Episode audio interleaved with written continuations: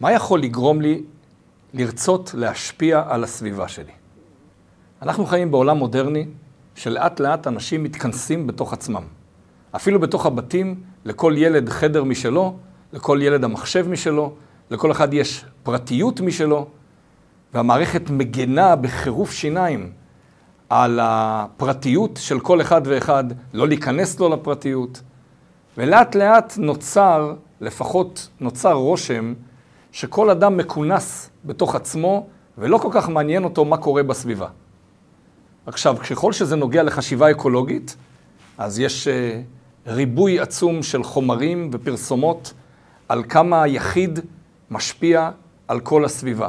כמה אדם לא יכול להגיד, אני צורך אה, ניילון בכמויות, או מוצרים חד פעמיים בכמויות, אני מזהם את הסביבה, ולא מעניין אותי מה קורה, בגלל שככל שאתה יותר מזהם את הסביבה, אתה תסבול ביחד עם הסביבה מחום קיצוני, מקור קיצוני וכך הלאה. מה קורה בנוגע לרוחניות?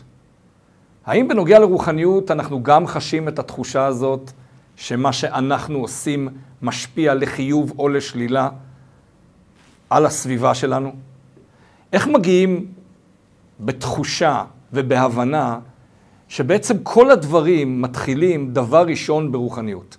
והחשיבה האקולוגית, הסביבתית, צריכה להיות בראש ובראשונה על הפן הרוחני שלנו. אז בואו נתחיל מההתחלה. בעצם ממש ממש ממש מההתחלה, מבריאת העולם. העולם לפי חז"ל נברא בכ"ה באלול. אבל לא שמענו שראש השנה הוא בכ"ה באלול? הרבה אנשים אפילו לא מכירים את התאריך הזה.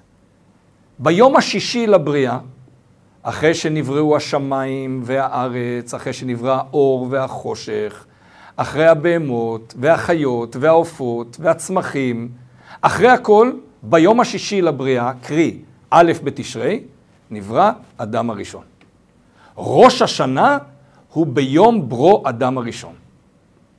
למה לא ביום הראשון לבריאה בכ"ה באלול? היה מתאים שראש השנה, העולם מתחדש ביום הראשון שבו הוא נברא, לא ביום השישי שבו הוא נברא. ופה אנחנו נכנסים לנושא הזה של כמה האדם משפיע על הסביבה. כמה בעצם אין שום משמעות לסביבה בלי האדם. חז"ל אמרו שהאדם נברא ביום השישי כדי שימצא את הכל ערוך ומוכן לסעודה. הוא צריך לדעת שהעולם זה תשתית והכנה בשבילו. כל העולם לא נברא אלא לשמשני, כך אמרו חז"ל. ואני נבראתי לשמש את תכוני.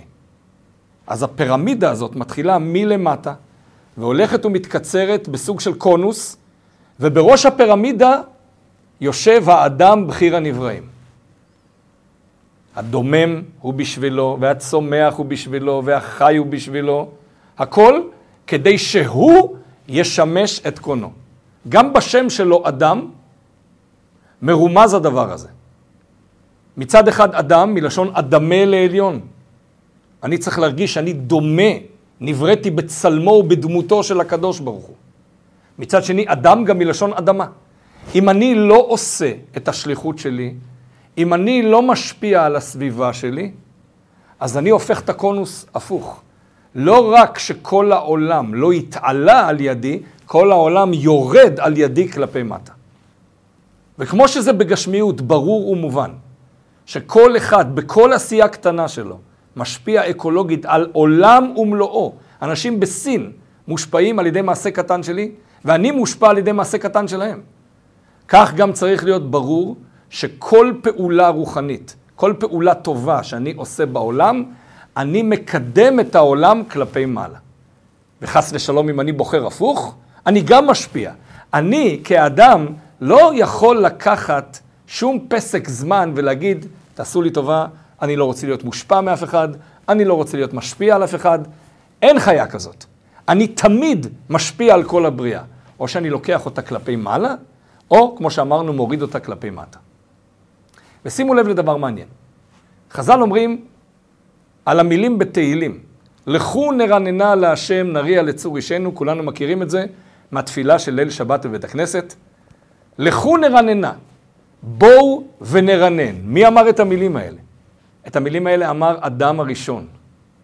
והוא ביום הראשון לבריאתו. בשעה הראשונה לבריאתו, קרא לכל הבריאה, בואו ונרנן ונשבח את הקדוש ברוך הוא. אסף את כל הבריאה, אסף את כולם, את כל הדומם, צומח וחי, בין אם זאת אסיפה גשמית, בין אם זאת אסיפה, נקרא לזה יותר רוחנית, יותר רעיונית, וקידם את כולם, קידש את כולם, אסף את כולם לחבילה אחת, ואמר, בואו איתי ביחד, אני לוקח אתכם לרנן ולשבח לקדוש ברוך הוא. וזו הסיבה למה, למה אנחנו אומרים לכו נרננה בכל ערב שבת, בגלל שביום הזה אסף אדם הראשון את כל הבריאה והלל ושיבח איתה ביחד את הקדוש ברוך הוא.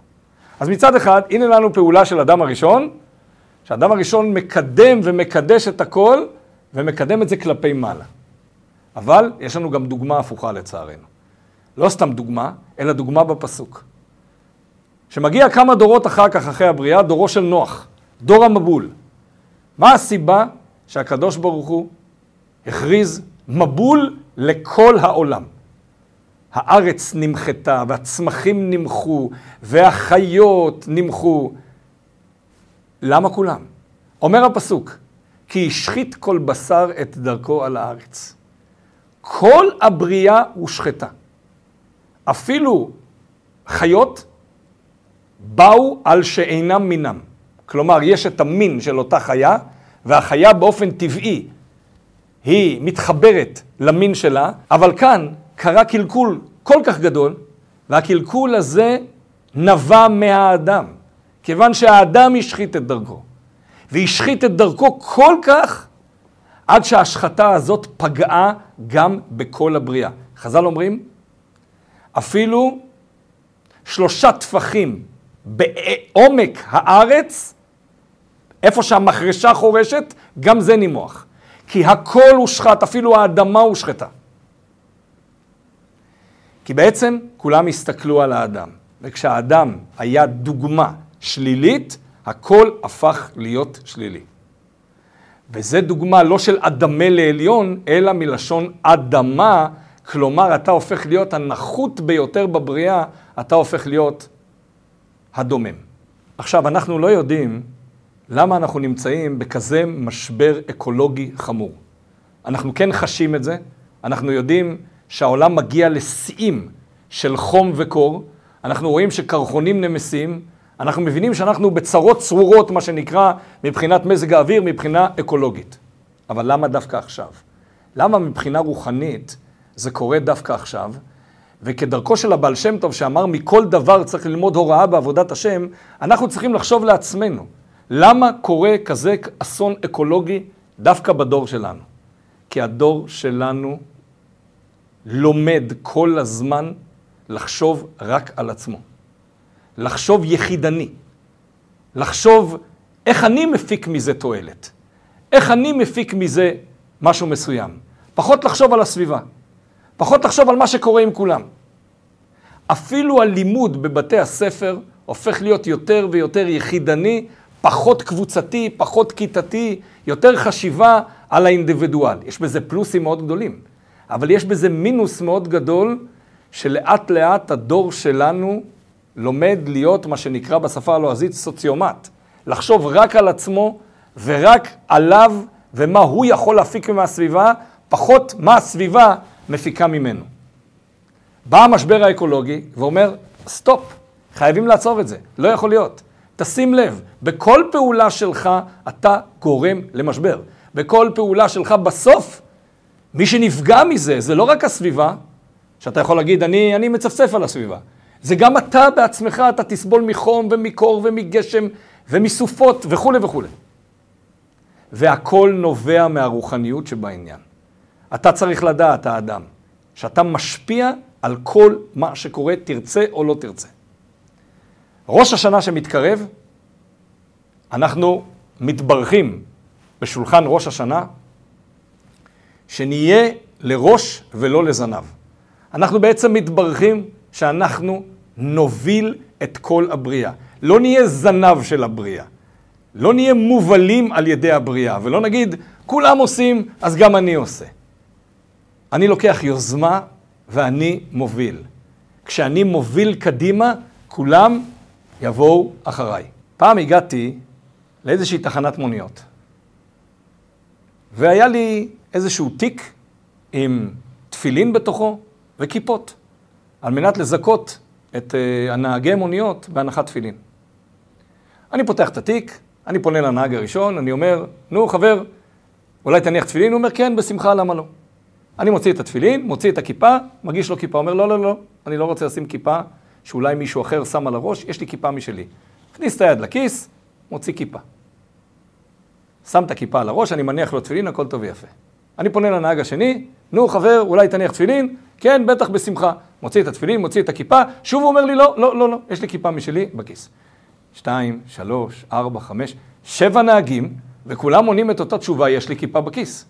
אז אני שואל אותם, שאלת תם, לך יש כיפה בכיס כי אתה מתבייש ממנו. לא יש כיפה בכיס כי הוא מתבייש ממך. לשתיכם יש כיפה בכיס כי אתם מתביישים מהשלישים, הרביעים, החמישים, השישים, השביעי. למה כולם מתביישים אחד מהשני? למה אף אחד לא לוקח יוזמה ואומר, הכיפה בכיס, אני אשים אותה על הראש? אם אני מאמין שזה נכון, אני לא צריך להיות מובל, אני צריך לשים את זה על הראש, ושכולם יחקו אותי. אבל כדרכו של עולם, מה שנקרא אוילום גוילום, כלומר העולם הוא קצת סוג של גולם, אז אנחנו מחקים אחד את השני. אם מתאים לו כיפה בכיס, גם לי מתאים כיפה בכיס. בעצם, ברעיון, ראש השנה, זה להפסיק לשים את הכיפה בכיס, להתחיל לשים אותה על הראש. לא רק פיזית, לא רק כפעולה פיזית, לשלוף אותה מהכיס ולשים אותה על הראש, אלא להתחיל לשים סוג של כובע על הראש, של כובע של הובלה. כובע של הולכה קדימה. כשאנשים מזהים מישהו שמאמין בדבר והולך איתו עד הסוף, הם באופן אוטומטי רוצים להיות כמוהו וללכת אחריו. זאת ההנהגה, זאת הדרך. ראש השנה, כל יהודי צריך לשאוף להיות בראש, בראש הקודקוד של הדברים שהוא מאמין שהם נכונים. לא להתחבות אחרי מישהו אחר ולחקות מישהו אחר. לא להפוך להיות זנב של משהו אחר, אלא להיות מהמובילים ולא מהמובלים. אז אנחנו מתפללים כל הזמן תכלה שנה וקללותיה, תחל שנה וברכותיה. בקטן, בנפש האדם שלנו, בואו נאחל לעצמנו שבשנה הזאת נוביל דברים.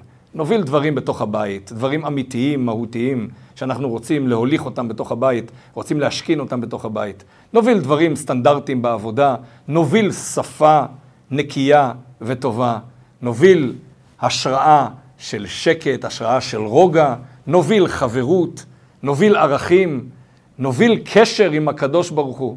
וכשאנחנו נהיה כל הזמן במגמה הזאת, כל מי שיראה אותנו ירצה גם כן להוביל. ואנחנו לא יודעים איפה הדברים האלה מסתיימים. זה בעצם, בלשון הגמרא, חברך חברה איתלי. לחבר שלך יש חבר ולא יש עוד חבר, וכל אחד רוצה להיות על אותו גל של הובלה.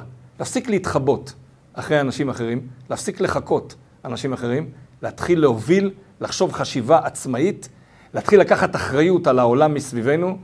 בעזרת השם, נזכה שגם השנה תהיה לנו כתיבה וחתימה טובה, שנה טובה ומתוקה, וכל אחד יתברך בגשמיות וברוחניות בכל הברכות.